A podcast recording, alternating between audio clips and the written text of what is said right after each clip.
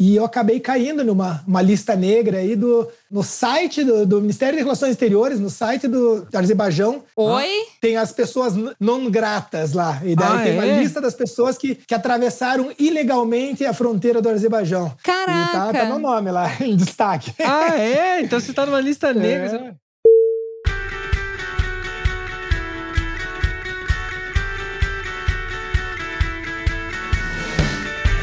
Olá, viajantes, aqui é a Manu. E aqui é o Mac, sejam muito bem-vindos ao ViajaCast. E hoje, para compartilhar de um assunto que a gente adora, que é sobre praticamente turismo não turístico, né, Mac? Sim, a coisa que a gente mais faz no final das contas é tentar achar lugares que as pessoas não costumam viajar, né? Não, não- não é um lugar turístico. E aí a gente tem umas descobertas muito massa no meio do caminho, né? Exatamente. Então eu vou trazer aqui para nossa mesa ele, que é autor de vários livros e vai falar um pouco sobre isso. Ele viajou bastante também, viajante como nós. Viajou para os lugares que a gente nem tem ideia que exista. Seja muito bem-vindo, Guilherme Canever. Oi, Marco. Oi, Manu. Prazer estar batendo papo com vocês aí. Guilherme, conta pra gente o seguinte: qual que foi a ideia aí de escrever tantos livros? É, foram as viagens que, que te impulsionaram ou foi a ideia surgiu antes? Não, aconteceu. Hoje em dia a gente vê, né, muitas pessoas fazendo projetos e pensando, não, vou fazer um.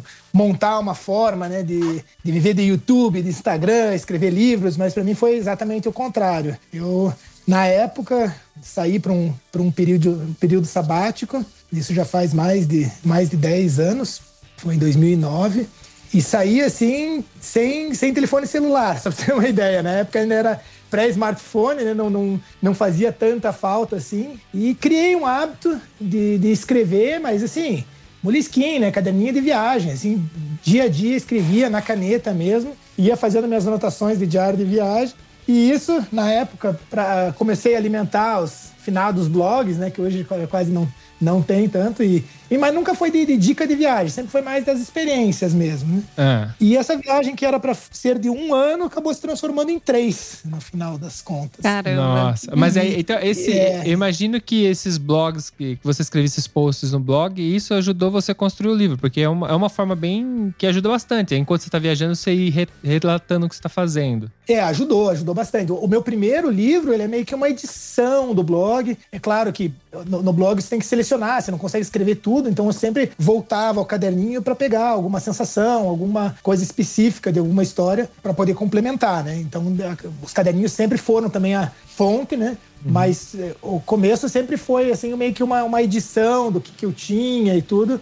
Então foi depois que eu voltei, acho que começou a dar aquela síndrome da volta de viagem, né? O que, que eu vou fazer, como que É. vai ser. E daí foi uma forma que eu, que eu encontrei de estar de tá viajando sem estar na estrada, sabe? Foi de trabalhar o- os livros. E até hoje, quando bate um pouco saudades da estrada, eu consegui me manter bastante na estrada, porque eu mudei bastante meu, meu estilo de vida, né? Antes trabalhava em empresa e tudo, então tinha uma, era bem mais difícil de viajar. E depois disso eu criei uma vida com um pouco mais de liberdade e facilidade de, de poder estar saindo viajar. Então eu sempre estou viajando, mas quando não estou viajando, eu tô, escrevendo, tô pensando, às vezes, quando eu fico um tempo sem viajar agora, esse período de pandemia, já acho que vou lançar um livro, o que, que eu posso escrever? Já, já começa a maquinar, porque já dá vontade de escrever, de pegar e. Porque é, você né, lida com, com memórias, com sensações, então é muito, muito bacana voltar para essas anotações e reviver muitos fatos que. É tanta informação, né, quando a gente tá fora, que às vezes a gente quase que esquece do que a gente vivenciou, né? Então é muito bom ter essas anotações. Então, aproveitando que o Guilherme escreveu várias das suas memórias aqui, a gente vai falar um pouco desses tais países que não existem, até porque esse livro aí foi traduzido em outra língua, até fez sucesso até no mundo todo, vamos dizer. Então, partiu, Mac? Partiu.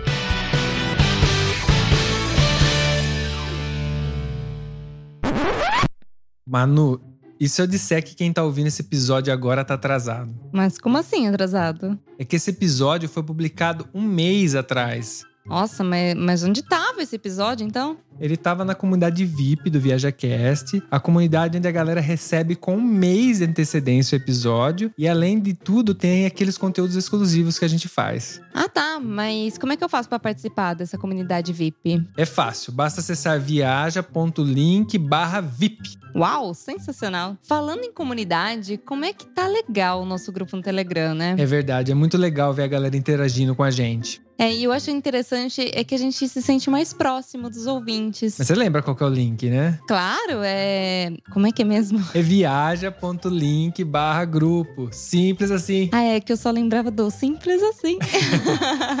Pera, tá gravando? Tá gravando, você não sabia? Nossa, então eu vou aproveitar para falar pra galera que tá ouvindo aí, além de vocês continuarem compartilhando os episódios do Viaja Cash, existe uma outra maneira de contribuir. Sim, se a pessoa gostou desse episódio, quer ajudar a gente, ou ela participa da nossa comunidade VIP, ou ela pode simplesmente mandar um pix pra gente. Ah, um Pix é interessante. É bem rápido, inclusive. Qual que é o nosso Pix? É pix.viajacast.com.br. Manda um Pix lá pra gente agradecendo aí, ou até sinalizando, porque lá dá pra mandar mensagem. Escreve lá qual que é o episódio que você gostou e que incentivou você a mandar esse Pix. Partiu pro episódio? Partiu!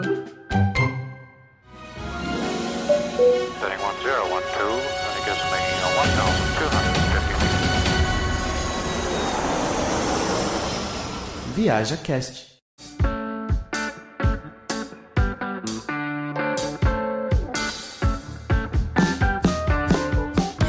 Guilherme, antes de tudo, que história é essa pra quem tá ouvindo? Que o, o país não existe, mas você visitou ele. Como você visitou um país que não existe?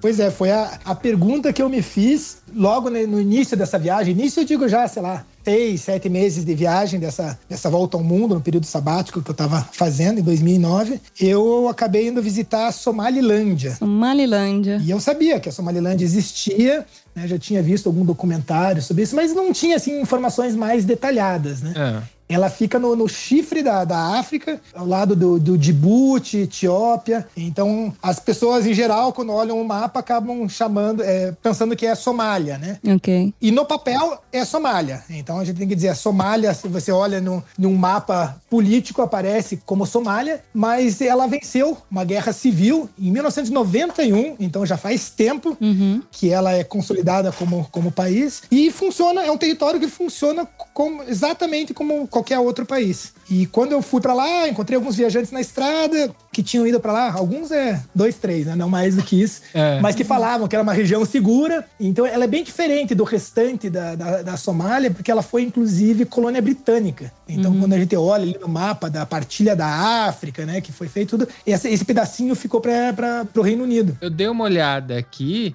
e no mapa, por exemplo, no Google Maps, que é baseado no mapa político, né? eu Imagino. Eu não tenho nem referência dela aqui. hein? Isso que é engraçado. É, então. Aí que começou a- começaram as- as, curiosidades, né? Se eu quisesse ir para Somalilândia, não adiantava eu ir numa embaixada da Somália para tirar um visto. O visto da Somália não, você não entra lá, porque eles controlam todas as fronteiras. Você precisa ir numa. Eles não têm embaixada, porque de, de todos esses outros países que eu vou contar, ele é o único que não é reconhecido por nenhum outro país. Caramba. É, mais recentemente, ele ele tem se aproximado um pouco de Taiwan, mas ele não é reconhecido por nenhum outro país. Então, ele tem escritórios de negócio que, que funcionam quase como embaixadas, né? E Um bem grande é em Addis Abeba, na Etiópia, que fica ali ao lado, né?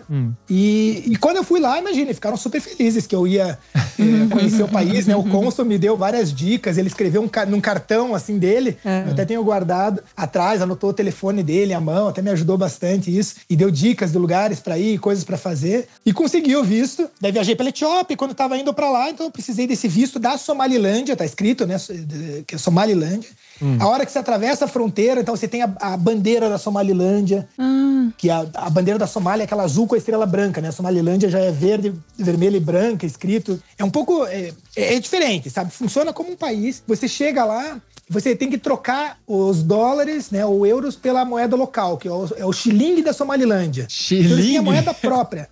Caramba. Assim, se não existe mas se troca e as pessoas aceitam e circula a moeda, é porque ela tem um valor, né? É. E não tem nem muita inflação, é meio que fixo, assim. E é muito curioso que para trocar esse dinheiro não é em bancos, você troca meio que na rua e tem umas caixas assim com arame de metal que as pessoas trocam, tem um bolo de dinheiro. O câmbio não é dos mais favoráveis para ele, então você troca lá 10 dólares, 50 dólares, você pega um maço de dinheiro para encher uma, Uma mochilinha mochila. de, de dia. assim. Se sente rico. Então aí que entram as curiosidades. É claro que tem coisas muito interessantes, né? Vou, vou contar mais além as coisas interessantes que tem pra fazer de turismo, mas só essa vivência assim me, me fascinou, sabe? Era um, um universo paralelo. A coisa que eu me perguntava assim, como que isso não é um país? Ele tinha o presidente, e se quisesse, eu tava viajando na época com um indiano que eu encontrei desde o Quênia. Ele resolveu ir comigo. Ele estava indo para o Sudão, mas ele mudou um pouco o trajeto para viajar comigo quando eu contei meus planos de viagem. E então dava para pegar o SIM card, então, né, tem o chipzinho do celular da Somalilândia. Eu trouxe de recordação o jornal,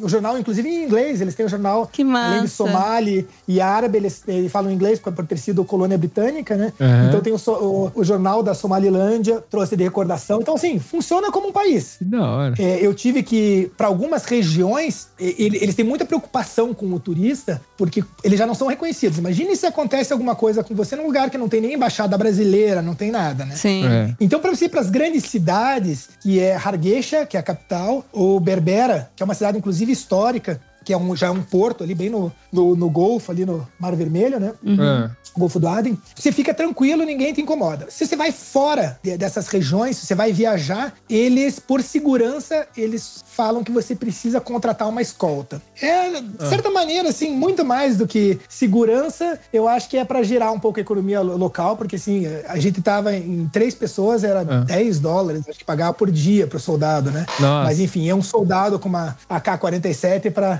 Caraca. para nos proteger, teoricamente, né? Então esse, esse cara ficou atrás de vocês, contrataram ele, tinha um cara então armado atrás de vocês, é isso? Caraca. É, quando a gente chegou da Etiópia até Hargeisa, que é uma, uma viagem relativamente longa, a gente conseguiu um táxi comunitário, daqueles que quando enche parte, né? A gente foi tranquilo. Aí lá a gente achou um hotelzinho. E nesses lugares é, é- é interessante, né? Que sempre o lugar mais simples, mais tranquilo, é o lugar menos perigoso, né? Sim. Tem lugares maiores, a gente vê às vezes documentários, detector de metal. É óbvio, se alguém for fazer algum atentado, alguma coisa, vai ser num, num desses grandes hotéis, né? Hotelzinho simplesinho, pequenininho, sempre é o lugar mais seguro, mais tranquilo, que você passa, se mistura. No começo a gente ficou um pouco primeira noite um pouco mais receoso, né? Não saía à noite, saía só de dia. Segunda noite a gente já tava saindo, eles têm um mercado de ouro, tem um mercado dos animais, tem muita coisa, a gente já tava perambulando pela cidade Caramba. tudo tranquilo, sem escolta. Aí, pra ir até Berbera, quando, tem- quando você sai de Hargeisa da cidade para ir para Berbera, que eles exigem essa escolta. E, inclusive, porque a gente foi num lugar que se chama Las Guel, são umas pinturas rupestres. Até o- os ouvintes aí, eu recomendo dar uma, uma olhada no Google. É muito bonito. Eu, sempre falo, assim, que se fosse em qualquer outro país do mundo, com certeza seria parte da Unesco, sabe? Uma grande atração turística. Sim. E você tem que sair, uma estradinha já bem simples, você tem que sair e ir pro meio do deserto para chegar nessas cavernas com essas pinturas rupestres. E essa região que, que eles indicavam é, de, de ir com segurança armada. Aí, chegando em, em Berbera, dá pra fazer tudo também por conta, tem praia. A gente encontrou, na época, o Steve, que era um inglês, que tava. Ele, ele era mergulhador e ele estava treinando, tipo assim, a, a guarda costeira da Somalilândia, sabe? Era uma coisa assim. Caraca. Curiosíssima. Assim, o inglês que morava lá num resort que chamava, que era um lugar que eh, qualquer eh, pessoa que fosse pra lá poderia ficar, que era um pouquinho mais. Enfim, uma estrutura um pouco melhor. A gente não ficou lá, claro. A gente ficou num lugarzinho menorzinho no centro, baratinho. Sim. Mas a gente foi pra lá e fiz até um, um- um mergulho com ele. E, e é, um, é um país muito curioso, essas coisas que eu falei, do- dos mercados, mercados de animais. No mercado de animais você pode tomar leite de camela, no mercado de ouro. Sério? Além de trocar o dinheiro na rua, se você quiser, você compra um passaporte da Somalilândia. Você pode virar um cidadão da Somalilândia, sabe? Ah, você pode comprar um passaporte? que engraçado. Que engraçado. Pode, pode comprar um passaporte. Só que custam 100 100 dólares, custava, até queria, né? Mas é, quando você tá viajando assim, né, com um longo período, daí você não, não, gasta em futilidade, assim, coisa, né? Lógico, É, 100 sim. dólares numa viagem representa tranquilamente mais de um dia, né?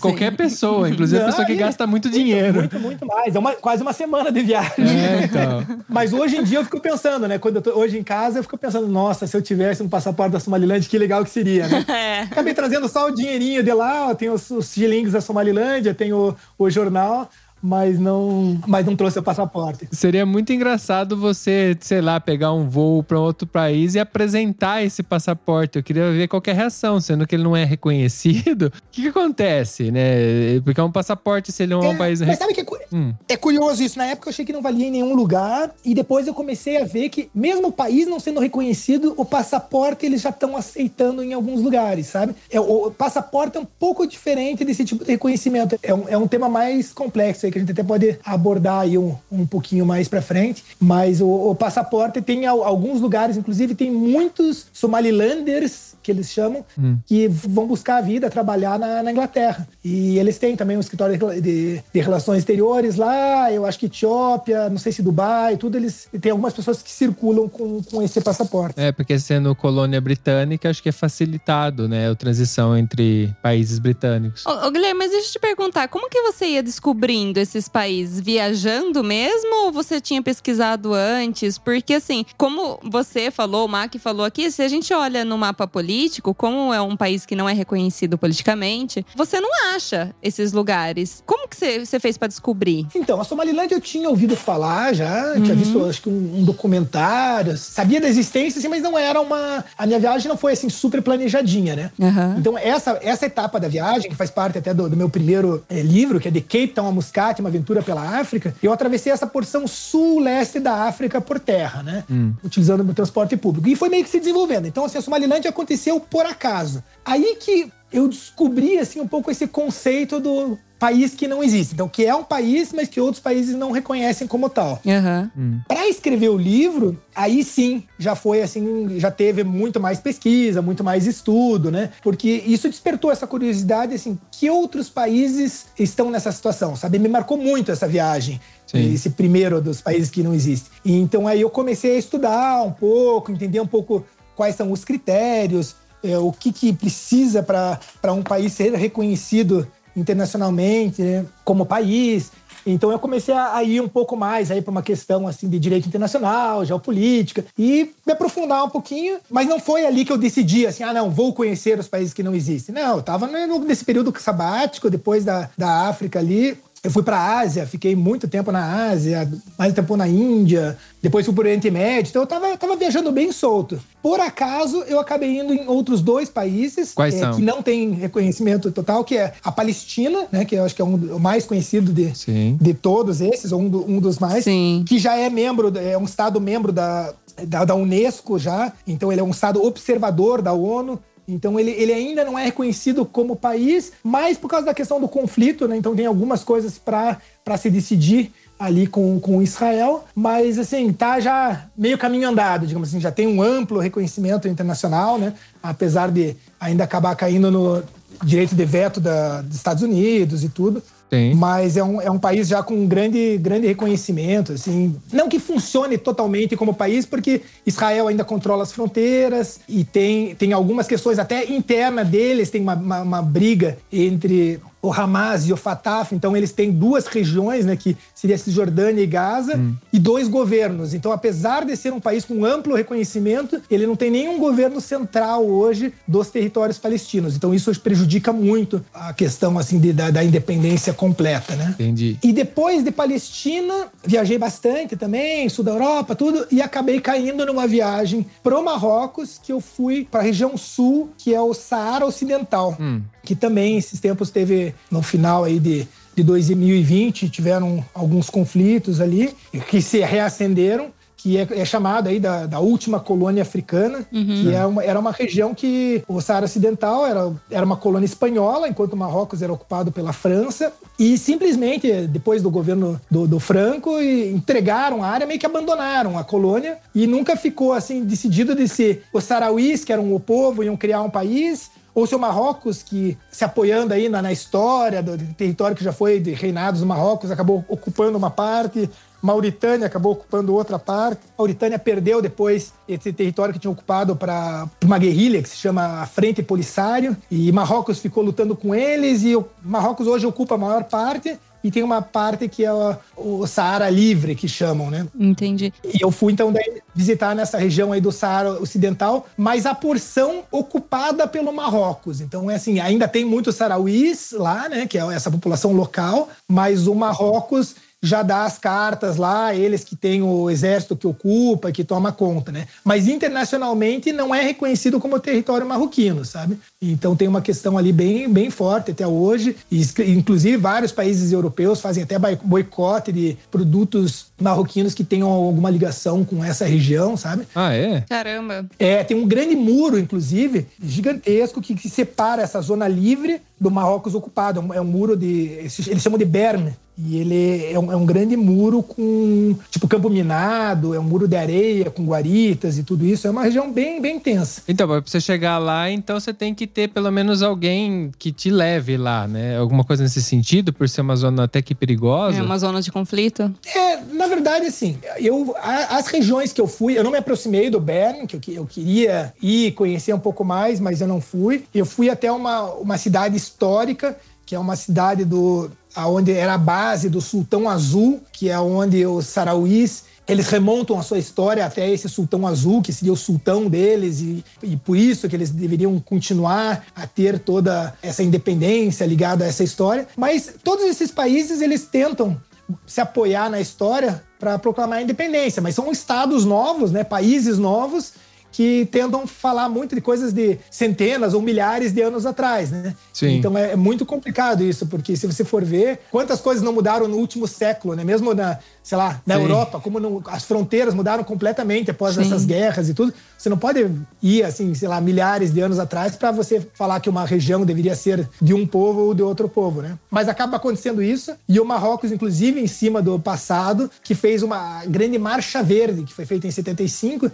onde eles deslocaram a população civil do Marrocos é. para a área do Saara Ocidental. E aí começa um grande complicador, hum. porque deveria ter um referendo pelas Nações Unidas, falavam que deveria ter um referendo para ver se a população né, local escolheria fazer parte do Marrocos ou ser um país independente. Só que começa a chegar uma população de fora, muitas vezes acaba tendo até um casamento com os sarauís, hum. ela também quer votar, aí falam que numa resolução que deveria ser só os pessoal do Saara espanhol que poderia votar, mas pense que isso, quem tinha documento do Saara Ocidental na década de 70, muitas vezes já, já tá morrendo agora, né? Então é. esse já não vai poder votar, então quem que vota, agora não tem mais documento para comprovar, então tá uma bagunça que dificilmente vai ter uma resolução é. aí que, que vai resolver no, nos próximos anos. É uma, uma coisa muito interessante porque, quem você te falou, né? Eles estão brigando por um passado muito distante, né? E é, e é uma coisa que às vezes durante a história a gente não tem nem garantia que as coisas eram exatamente do jeito que estão falando hoje, né? Porque tudo muda, as coisas mudam muito, né? Estamos falando de, sei lá, de passados muito. Você falou, você citou 100 anos atrás e a, a mudança que teve. Imagina a gente falar de milhares para trás, né? Então é até difícil. Eles, é uma briga que é sem fundamento no final das contas, é, né? Sim. Eu, eu sempre compro briga, né, com o pessoal nisso que. Isso vale para os dois lados, né? Para de qualquer, qualquer dos conflitos, né? Todos esses países que não existem têm conflitos, né? De, estão lutando com alguém. E independente de quem se apoia em fatos históricos, né? Se é o país que busca independência ou outro país, eu sempre digo: é, imagine se a Mongólia, o Império Mongol, quisesse reerguer o seu império, né? Ia pegar toda a Ásia até a beira da Europa, né? Imagina o Império Romano, uhum. é. o Império Otomano. Você pega qualquer desses grandes impérios, se eles forem, ah, não, eu posso porque meu império, no passado isso era meu, né? Imagine, muda completamente. Não, o próprio Brasil, né? Você poderia pegar, não, então a partir de agora vai ser uma república é, tupi-guarani no sul. Se junta com o Paraguai e expulsa todo mundo, né? Ou a, a língua oficial oficial vai ser Tupi-Guarani. Independente do, de se foi certo ou errado colonização europeia no Brasil, mas... Já foi, né? Já aconteceu, né? Então já como aconteceu. vamos lidar com isso agora? Você não pode simplesmente expulsar pessoas, mudar território. Isso é que aqui a gente tá falando de 500 anos, né? É. Imagina em outros lugares você tá falando de milênios. Então é uma coisa é, é complicada, né? Não é, não é simples. É, é, até interessante porque me leva até um, um discurso um pouco polêmico, mas a questão dessa dívida histórica, né? Do tipo, quem que vai pagar? Porque já passaram-se tantos anos, as pessoas que fizeram isso já se foram e, tipo, quem que vai pagar por isso, né? É, é, é muito, muito delicado isso. É muito delicado ligar- lidar com o passado agora. É, às vezes é mais fácil você parar e tentar pensar no que tem agora, né? E vamos melhorar o que tá agora, porque é o que tá na nossa mão, né? O que passou, passou, desculpa, é ruim. É sempre um assunto muito louco, né? E você contando, né? Porque você falou, né? Todos esses países são países que estão em conflito, até por isso não são reconhecidos muitas vezes, né? E isso levanta esse, esse assunto porque eles estão ali por causa dessa briga de uma coisa do passado e vira esse, esse bolo de coisas e não se resolve. Quem mora lá, às vezes, sofre por causa disso e passa a vida inteira sofrendo porque nunca vai se resolver, né? Acho que muito acaba acontecendo, por isso que é uma coisa recente, né? Independente desses conflitos, alguns seriam anteriores, né? já uma, uma disputa territorial, mas no passado você tinha invasões, anexações, e isso tudo era muito comum, né? E até aceitável. Culturalmente, você tinha né, um país que anexava outro, outro se separava, isso acontecia de uma forma meio que natural. Era brutal, mas era aceito, digamos, né? Culturalmente. E eu acho que após a Segunda Guerra, terminando aí na catástrofe, que todo mundo sabe o que aconteceu, resolveram meio que passar uma régua. É daí que, que se cria a Liga das Nações, os países tentam se juntar para ver assim, não, vamos organizar para ver como que se deve funcionar. Tem até crime de guerra, tem coisas que não pode se fazer até na- nas guerras, né? Então, Sim. o que, que se pode fazer, o que, que não se pode fazer. E uma das coisas que se, se coloca né, nessa primeira carta das, das nações e tudo, no, no, no primeiro artigo 1, inclusive, que é o direito de autodeterminação dos povos. Né? Então, um povo poderia se autodeterminar, né? se, decidir o seu futuro, o que ele gostaria de ser. E criar, criar um novo país, é, portanto. Só que na mesma carta fala, como é um, um grupo de países, eles têm que se proteger. Que esses países que assinam, que fazem parte do que seria as Nações Unidas, eles colocam também a inviolabilidade de território. Então fica uma coisa muito antagônica, que assim, as pessoas podem determinar o seu futuro, as populações, mas por outro lado, elas não podem dividir um território já formado. Entendi. E aí que começam é, uma, uma briga jurídica internacional de que,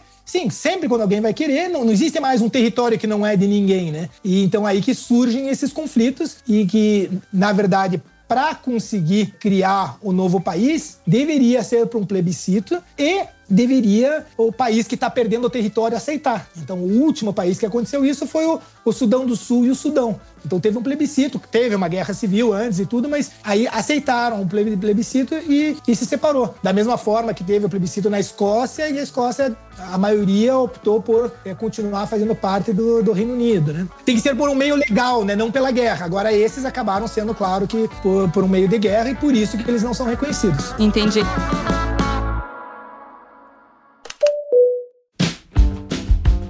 Já que a conversa tá indo para esse lado, eu gostaria só da gente falar assim um pouco sobre esses critérios, né, para um reconhecimento de um país. É, pelo que você falou, tem a questão da- das Nações Unidas, né, de pertencer à ONU. Esse é um critério essencial ou não? Existem outros? eu até acabo resumindo, eu sempre falo em país é, de uma forma genérica, mas existe um país, um estado e uma nação. Não vou entrar em detalhes para não ficar muito massivo, mas é diferente, né? País, estado e nação. Aham. Então, quando a gente fala em país, de uma maneira geral, a gente fala desse clube fechado que são as Nações Unidas, né? 193 países, é, mais dois estados observadores que é o Vaticano e a Palestina, tá? Mas são os 193 países que são os estados membros. Se você pega, é, tudo depende de critério. Então, esse critério global geopolítico, você fala muito dos 193. Na FIFA, então, ah, pro jogadores de futebol e tudo, são 209 países afiliados. Então a gente vai ter as Olimpíadas do agora de, de Tóquio, né? Eu não sei como- quantas que vão ser de- desse ano, mas no, no Rio acho que foram tinha 245 que fizeram parte da seletiva. Caramba. Não, desculpa, é, não, 245 é do código da ISO. É 206 países do, das Olimpíadas. E código da- da- do ISO, você tem código para 245 países. Então é Ah. isso muda muito quais são os critérios e no que que você está considerando, sabe? Talvez então o- a ISO ela que abrange mais, a- ela pega esses, esses países que não são países e coloca, ele já determina que se futuramente isso for um país considerado no mundo inteiro, a gente já determinou qual que é a sua abreviação, o seu- os seus dados aqui, a gente já cadastrou eles. Seria mais ou menos isso, eu acho. Então quer dizer que aquele álbum de figurinha que a gente preenchia quando era criança, cada ano tinha mais figurinha? Pode ser. é isso?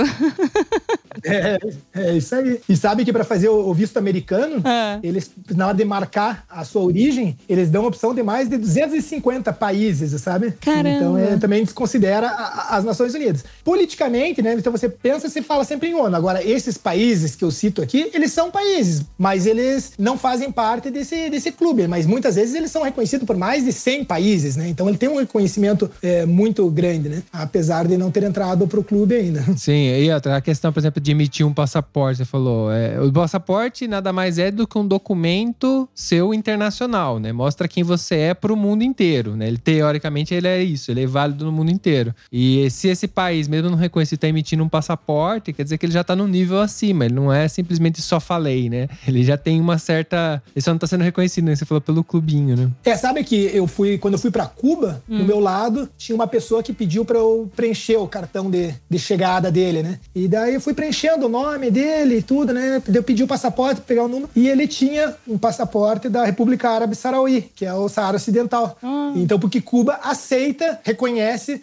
o Saara Ocidental como país. Então ele tinha lá, usou o passaporte dele normalmente, voa via Argélia, né? O Saara Ocidental tem como aliado a Argélia, então isso, isso funciona. E é muito curioso que tem alguns países que acabam, eles não são reconhecidos por nenhum outro país, estado é, membro, mas eles se reconhecem entre si. Então, quando eu fui na, na República da Transnistria, ela, ela, ela se separou da, da Moldávia. Nossa. Ali do lado da, da tem a Romênia, Moldávia, na Europa, hein? É, Europa, a gente não conhece. Transnistria.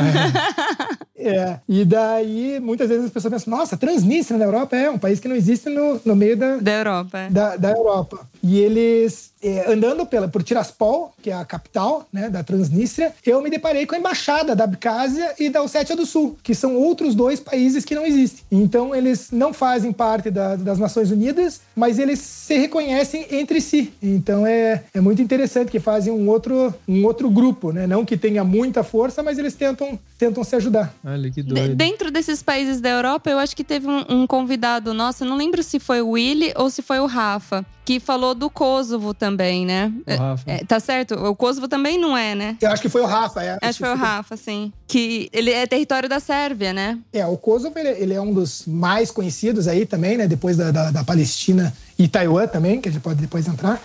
Mas o Kosovo é curioso que o, o, o Kosovo ele tem apoio de toda a OTAN, então todo, sabe, toda a Europa, Estados Unidos, todo mundo apoiou o Kosovo nessa guerra de independência contra a Sérvia, né? Inclusive tiveram bombardeios na capital, Belgrado, no capital da Sérvia, bombardearam a capital tudo para ajudar e parar com os ataques contra os Kosovo e tudo isso. Mas para o Brasil, Kosovo continua sendo território sérvio. Então, quando eu fui lá para o Brasil, eu estava num, num território sérvio, né? numa região da Sérvia. Mas o Kosovo continua controlando a sua fronteira, né? Você não tem é, muito nada de Sérvia lá, na, na verdade. Mas funciona também como um país com bastante ajuda internacional. Um fato que eu sempre cito que é muito curioso, que uma judoca kosovar, ela conquistou a medalha de ouro nas Olimpíadas do Rio. Hum. E, e ela, aqui no Brasil, subiu a bandeira do Kosovo, tá, quando ela estava no pódio, com o hino nacional do Kosovo. Então, ela foi. Caraca. É, o Kosovo ganhou a medalha de ouro no Brasil, mas pro Brasil, o Kosovo continua sendo parte da Sérvia, né? Que sacanagem. Então é muito curioso essa questão, assim, como, que, como que funciona. Ela ganhou, mas pro brasileiro era a Sérvia que tava ganhando, né?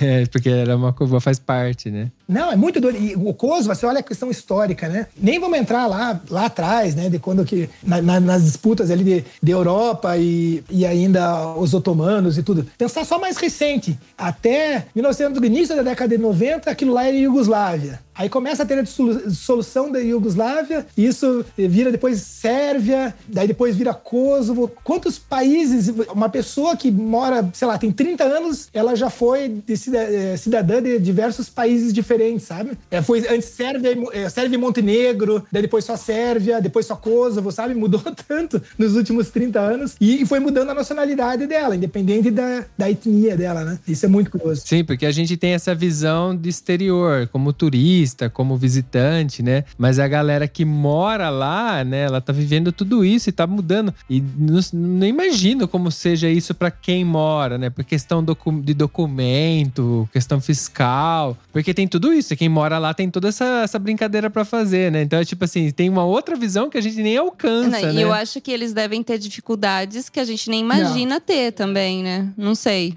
Imagina, a gente tá no Brasil e de repente o Brasil não é Brasil, onde eu moro, aí dali muda pra cá. Provavelmente documento tem que refazer, deve ter um monte de coisa que tem que fazer, né? Estando lá. E muito do que acaba acontecendo por serem regiões de conflitos relativamente re- recentes, que tem algumas dessas fronteiras fechadas. Então isso acaba atrapalhando bastante economicamente, sabe? Você tem algumas fronteiras que você não pode atravessar porque elas são consideradas ilegais. Então aí você pro dia a dia isso é muito, né? Pro trânsito aí de da economia local, trazer importação, exportação, isso, sabe, confunde muito e atrapalha muito o próprio desenvolvimento do- dos países, né? E nós, como estrangeiros, também tem que ficar muito ligado, porque tem muitas dessas regiões aí consideradas travessias ilegais que pode, pode complicar aí para alguém meio, meio desavisado, sabe? Ah, é? Você até comentou ah, do, do meu estudo, o que, que eu tinha que conhecer, entender antes né, de, de, de viajar. Ah. É, por exemplo, estava falando né, da, da Abkhazia, que reconhece a Transnistria e Ossétia do Sul, que eles se reconhecem entre si. Você tem uma fronteira de Sochi, ali onde até teve também a Copa do Mundo, teve a Olimpíada de Inverno, que é bem no sul da Rússia. E ali você passa para Abkhazia meio que direto. Acho que até ali, se não me engano, eles dão até um visto na,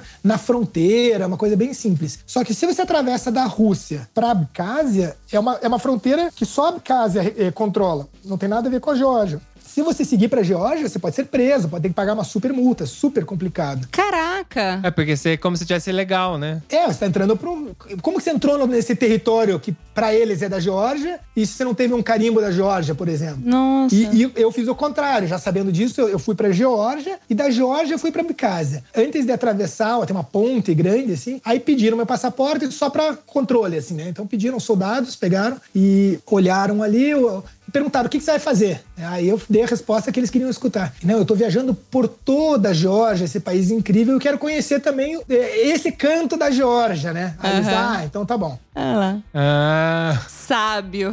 Então, estou eu, né, viajando por toda a Geórgia, atravesso a, a ponte, eu chego do outro lado, tem assim uma baita placa, assim, República da Abkhazia, né, uma barricada, arame farpado, soldados e tudo isso, né? Aí ali eu tinha que fazer a, a minha imigração, na verdade, né, bem imigração, ali você tem, eu tinha uma autorização que eu recebi por e-mail para poder entrar no país. Aí depois que eu entrei, eu tive que ir no Ministério das Relações Exteriores para pegar meu visto propriamente dito. E eles nem colam o visto no, no passaporte, é um visto bonito até. Ele- a- é uma bandeira assim verde e branca com uma palma da mão, assim, num fundo vermelho, é muito bonito assim o, o visto, mas eles não colam porque claro, se eu for para Geórgia com esse, com esse visto, eu tô super complicado, né? ah, Mas eu. Eles até. Algumas pessoas aconselhavam até de jogar fora, mas eu não, não consegui jogar fora. ah, eu não ia jogar também. Não sei onde que eu escondi lá, mas sei que tá. Esses dias até fui procurar pra ver se tava guardadinho, tá guardadinho ainda. mas enfim, aí trouxe como souvenir. Quando você vai atravessar uma fronteira por terra, no caso, você tem que fazer toda uma pesquisa para saber se dá para atravessar, se como tem que fazer, quais são as exigências Nesses países. para né? Para não, não se ferrar, né? É, e muitos, e se pensa, você não tem reconhecimento internacional, e muitas vezes não tem nem do. Muitas vezes não, quase não tem do Brasil. E, e às vezes nem dos países vizinhos, é, muitas vezes é, é bastante burocrático, né? Que nem essa questão que você tem que pedir por, por e-mail É. e tudo isso, pra conseguir uma autorização, depois você tem que. Bem burocrático. Em alguns é super fácil. Quando eu fui para Nagorno-Karabakh, que fica ali também na, na região, que até teve uma guerra aí no final também de 2020 entre Armênia e Azerbaijão, que o Azerbaijão conseguiu retomar grande parte do, do território. Nagorno-Karabakh é um, é, um, é um enclave, né, uma região etnicamente de maioria armena dentro do, do Azerbaijão. Então, para todos os países, quase considerado Azerbaijão, mas como etnicamente é armena, teve uma guerra que conseguiram vencer com o apoio da Armênia e se tornaram independentes, inclusive ocuparam, a Armênia ocupou uh, o território que dá acesso a esse enclave, né? E eu fui viajando por ali e também consegui atravessar até após dessa essa guerra que teve ano passado, acabou que mudou geograficamente tudo. Então eu não conseguiria fazer a, a viagem que eu fiz hoje, porque hoje já voltou a ser Azerbaijão, né? Consegui daí o visto lá, é bem fácil, também vai nas relações uh, exteriores lá, eles dão um visto. Esse eu carimbei, eu já tinha ido pro, pro Azerbaijão antes, então como eu não ia voltar, Esse eles perguntaram se podia carimbar no passaporte. Eu falei, ah, carimba, né? O Carimba. passaporte também já tava para vencer. Aí esse tá, tá estampado mesmo. O. Nagorno-Karabakh. Mas esse, esse eu acabei me complicando. é, Por quê? Antes mesmo de lançar o livro, acho que eu tinha feito alguma postagem na internet e tudo. E eu acabei caindo numa uma lista negra aí do, no site do, do Ministério de Relações Exteriores, no site do Azerbaijão. Oi? Tem as pessoas não gratas lá. E daí Ah, tem uma é? lista das pessoas que, que atravessaram ilegalmente a fronteira do Azerbaijão. E tá, Caraca! tá meu nome lá, em destaque. Ah, é? Então você tá numa lista negra, É. você não- mas você não pode voltar lá Lista- então mais. Não, não dá mais, né? Ah, foi banido mesmo. Eu não vou pagar pra ver Fórmula 1 em Baku, não, tô fora. Não, não, não vou. né?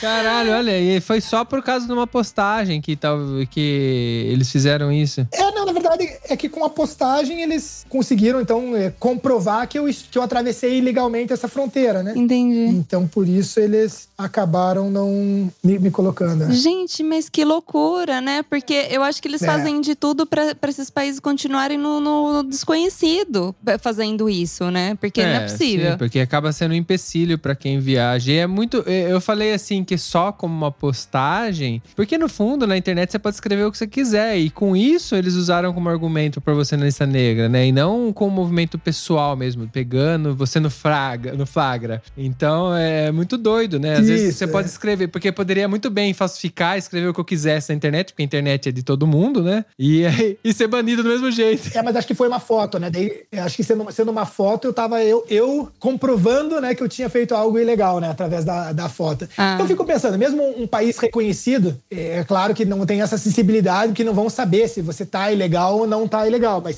se você atravessar qualquer fronteira, né, de maneira ilegal, você vai se complicar com esse país, né? Porque ele deveria ter controle da fronteira. A questão é que eles não têm controle da fronteira, mas ainda são donos do território, né? Ah. Então aí que, que entra um pouco simplesmente uma foto lá. Como eles não têm controle, eles, sabem que você está ilegal. Então é uma, enfim, é uma forma de coagir um pouco bem isso, a divulgação desse do novo país, ou algo do tipo. Sim, Muito exatamente. Você tinha falado de Taiwan, né? É engraçado porque quando você falou, eu falei, caramba, mas Taiwan já ouvi falar, né? Eu não imaginava que seria um país que não, não era reconhecido. Taiwan, muitas pessoas eh, se confundem e entrando na história do passaporte, o passaporte de Taiwan é um dos mais fortes do mundo, né? Ah. Então ele realmente ele, ele é aceito, você pode usar como documento de viagem, mas acontece, Taiwan é, é- é muito curioso, é um pouco diferente dos outros. Tá. Que na verdade Taiwan, que é a República da China, era o governo da China antes da República Popular da China. Então é meio que como se fosse uma briga de partidos. Tá? Ah. Vamos trazer aqui pro, sei lá, pro Brasil ou para qualquer outro lugar. E teve uma guerra civil aonde a República da China, é chamada de Taiwan, mas é a República da China, perdeu a guerra civil. E a hora que eles perderam, eles fugiram para uma ilha, que é a ilha de Formosa, que é Taiwan. Mas não é assim que a população de Taiwan, historicamente, queria ser independente. Na verdade, foi um governo que foi como- quase como se fosse para o exílio, não é o exílio porque era uma parte da China, essa ilha de Formosa, e ele queria, a partir de lá, retomar, não só se tornar independente a ilha, mas toda a China continental. E durante muito tempo, eles até eram aceitos como ó, logo após a guerra, então eles ainda eram aceitos internacionalmente, fizeram parte, inclusive, do Conselho de Segurança da- das Nações Unidas até a década de, de 70, quando passou para a República Popular da China. Eles eram do Comitê de Segurança até 1971. E quando eles começaram a ver que eles estavam perdendo espaço na política mundial, eles mudaram um pouco o discurso. Tá, eu não quero mais a China continental. Agora, então, eu quero governar somente a Ilha de Formosa. Só que a Ilha de Formosa já era reconhecida, e aquelas, aqueles critérios que a gente estava falando da inviolabilidade de território e tudo, como parte da China. Então, como que você quer governar uma parte? Né? Imagine assim, um partido perde uma eleição e vai para São Paulo e daí diz que São Paulo é independente, né? Sim, Então, é não- uma coisa assim, não, não, não funciona muito. Só que tem muito apoio, aí questão geopolítica, tudo. Teve muito apoio também de, de forças do Ocidente e tudo. E acabou, então, tendo até uma forma de se estruturar e de funcionar como um país. Então, funciona plenamente como um país, inclusive um país muito rico, apesar de ser reconhecido por pouquíssimos países. Muito menos do que uma Palestina, muito menos do que um Kosovo, assim, tipo, muito Que menos, assim, cinco vezes menos. Caramba. Só que se desenvolveu mais economicamente. E a questão ali que entra, que eu até falei um pouco de uma aliança da Somalilândia com, a- com Taiwan, que está se desenhando nos últimos anos, Ah. o que, que acontece? A China se alguém reconhecer Taiwan, a China não reconhece esse país e não tem, não vai fazer nenhuma parceria, parceria econômica, bilateral, tudo, sabe? Então é uma perda econômica muito grande. Hoje, não negociar com a China. Então Sim. você pega os países, ninguém quer reconhecer Taiwan para não ir contra a China. Uma guerra econômica que acaba acontecendo. Cara. E isso acontece com todos os países, eh, desses países que não existem também, sempre é uma de que lado você está, né? Sim, sim. É, a política, no fundo, né? É uma guerra política, no final das contas, né? É muito mo- louco, ele comentou sobre São Paulo, né? De repente ser um estado independente. Mas tem uma história. História não, né? Tipo, o pessoal fala do sul, né? do Se Rio tornar Grande do Sul, ser independente. independente. Você acha isso possível, Guilherme? Não, acho que aqui é uma é meio que uma É piada. até olhando até os próprios critérios, estudando a, e- e estudando essa, a história de todos esses conflitos aqui, meio tá mais pra uma, uma piada. As É. pessoas. A gente vê, às vezes, aqui, né? No Paraná, vai para Santa Catarina, né? Onde eu circulo mais, Rio Grande do Sul, com certeza também tem aqueles adesivos do meu país, mas é, esse o meu país é meio que uma, uma piada, a pessoa nem sabe do que que tá querendo fazer e, e, e mesmo assim é, é completamente, além de incoerente, entra nessa questão da inviolabilidade de território e, e as pessoas sempre acham muito, ah, que é sim- muito simples, ah, vão me separar, né? Mas a partir do momento que, que se separa, entra nessas questões econômicas. Então você acha que, ah, eu vou, ter- vou, vou separar o Sul. Aí, de repente, acha que vai continuar numa boa com o Brasil, mas o Brasil pode simplesmente fechar a fronteira do, do Paraná com São Paulo, digamos assim, e não exportar nada. Então o Sul é autossuficiente, aí o, o São Paulo, por ser né, um grande centro econômico, pode falar para a Argentina: olha, se vocês negociarem com o Sul, a gente não vai mais fazer, o Brasil, né? Nós não, não vamos mais fazer nenhum acordo com vocês. Aí a Argentina, Uruguai e Paraguai deixam de negociar com o Sul. Daí tudo bem que tem porto, mas começa a se perder, né? É Sim, verdade. como é, entra em falência. É uma escolha muito difícil de que lado você vai estar. E você sempre se fala muito isso, ah, vou separar, vou fazer, mas assim, é uma coisa meio que de quem não, não estudou, não tem, não tem ideia de como que funciona, sabe? É normal, né? De, a- normalmente a galera que tá reclamando muito não sabe o que tá falando, né?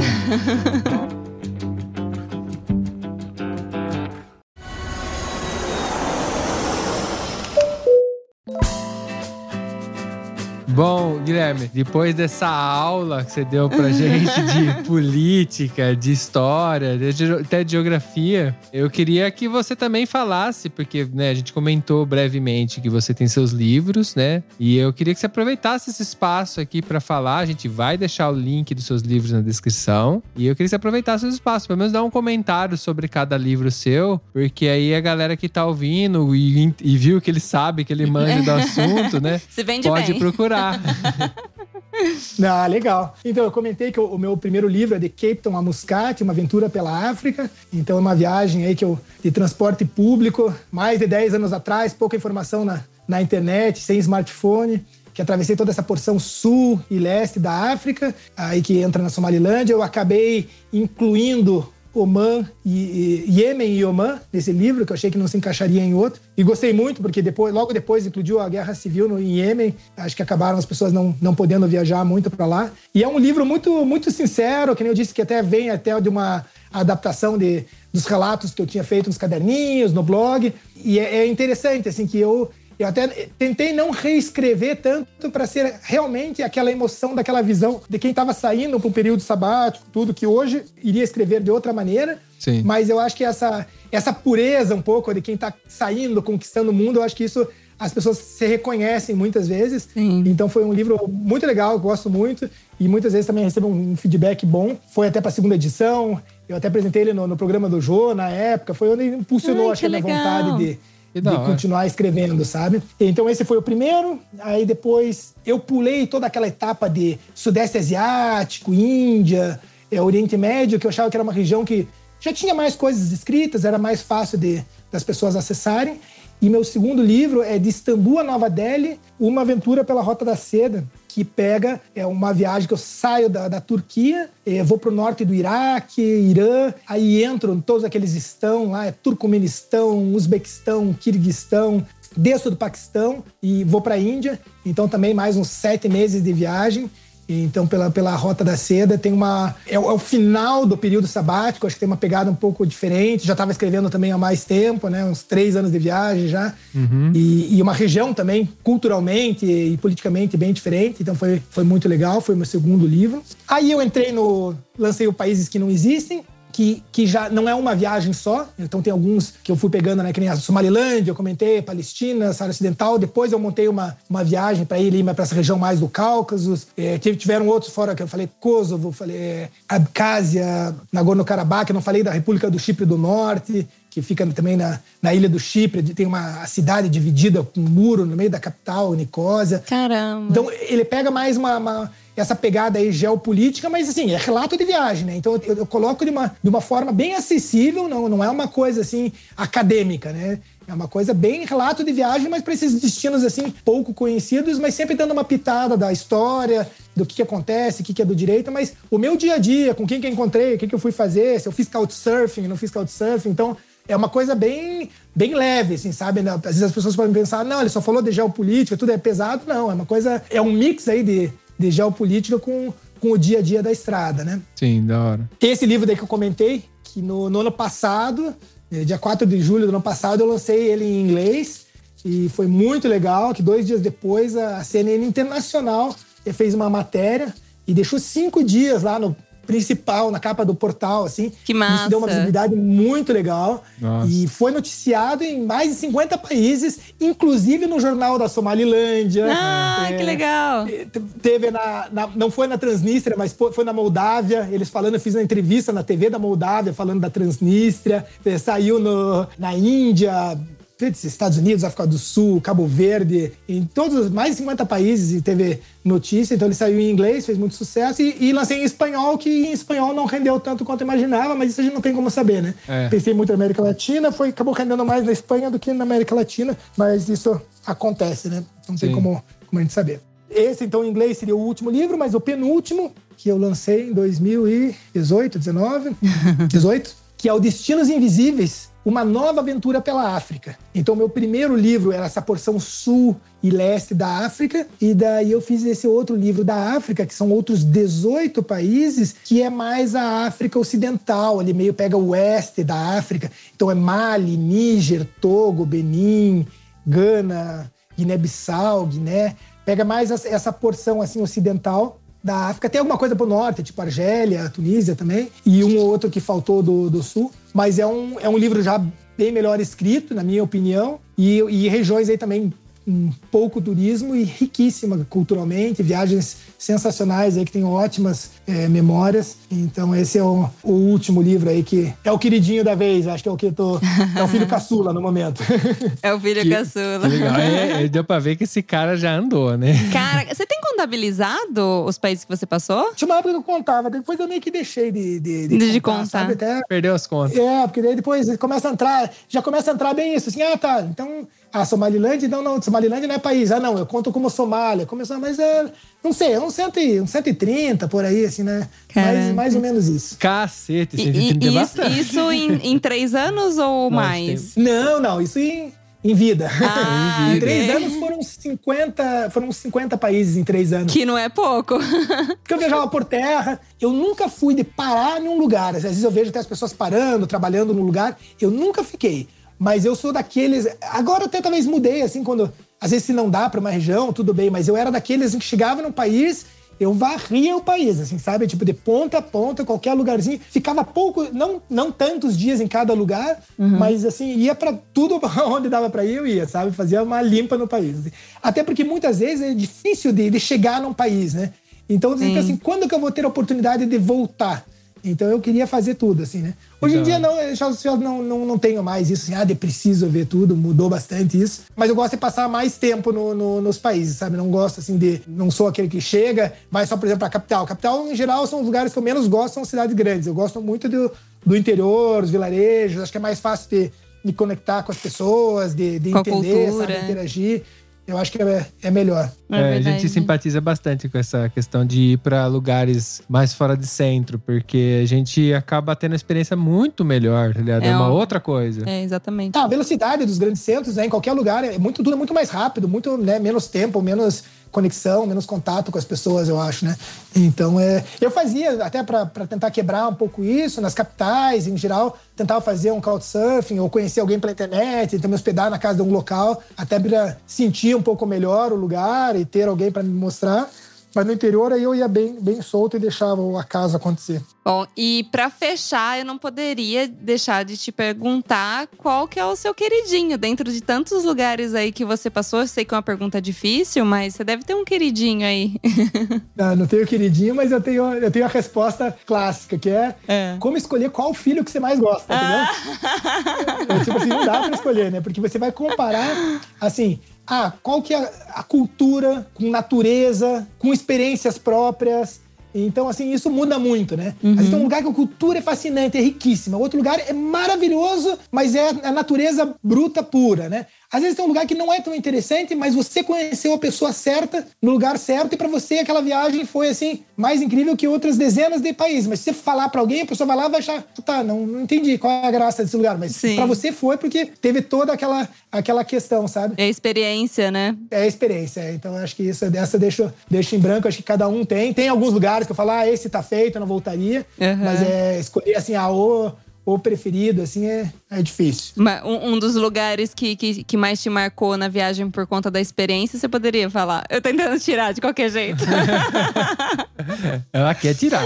É, tal- talvez, assim, vou vou dizer de uma das últimas eh, grandes viagens que eu fiz, né? A minha última viagem pré-pandemia foi pro Cabo Verde, mas uma antes eu fui para Mauritânia e pro Mali. E o Mali foi a última, então para ver que é- pode ser mais recente, mas é uma, foi uma experiência muito forte. Ah, o Mali e toda a região do Sahel ali da, da África tá com um problema muito grande agora de conflitos e tudo, então diminuiu muito o turismo. Então eu era o único turista, foi uma viagem também com bastante cuidado, e eu fui para Djené. Djené é uma, uma, uma cidade histórica, também é ouvinte, pode colocar no Google.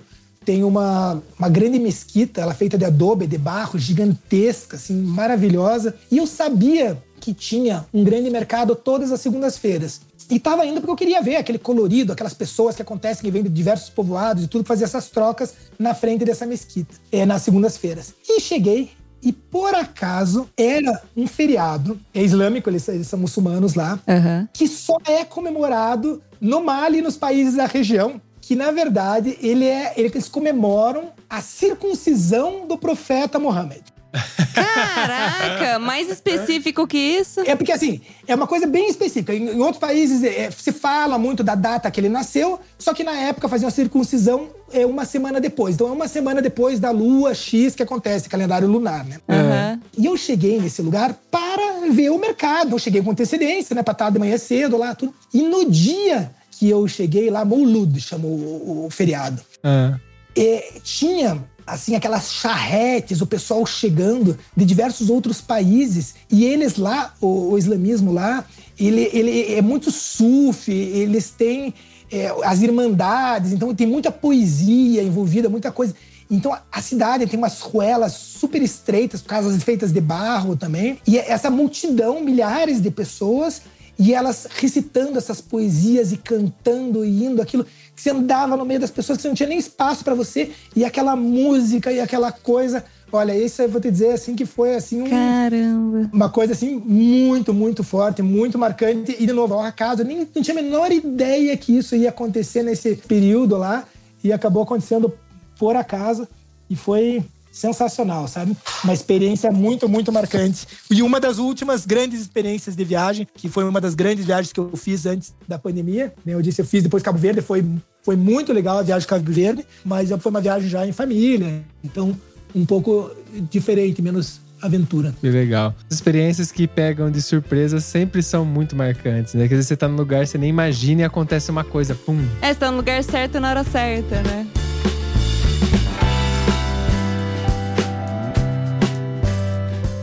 Bom, eu gostaria de agradecer o Guilherme por ceder, assim, tantas histórias. Bom, ele é um contador de histórias, né? Afinal, autor de tantos livros assim. Então, se você ficou mais curioso, a gente vai deixar links, contato dele, tudo aqui na descrição desse episódio. Então, é só ir lá conversar com ele, porque ele tem muitas mais histórias para contar e você pode ler essas histórias.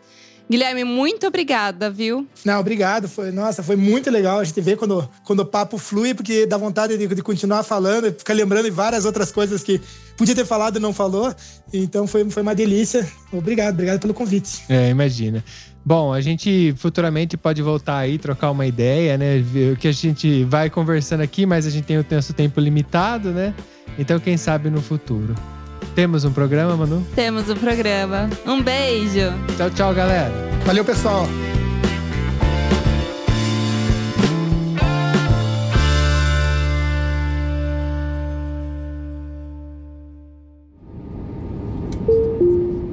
Eu tenho certeza que você lembrou de alguém ouvindo esse episódio, então compartilhe agora mesmo com essa pessoa. Assim mantemos essa conexão entre nós, viajantes.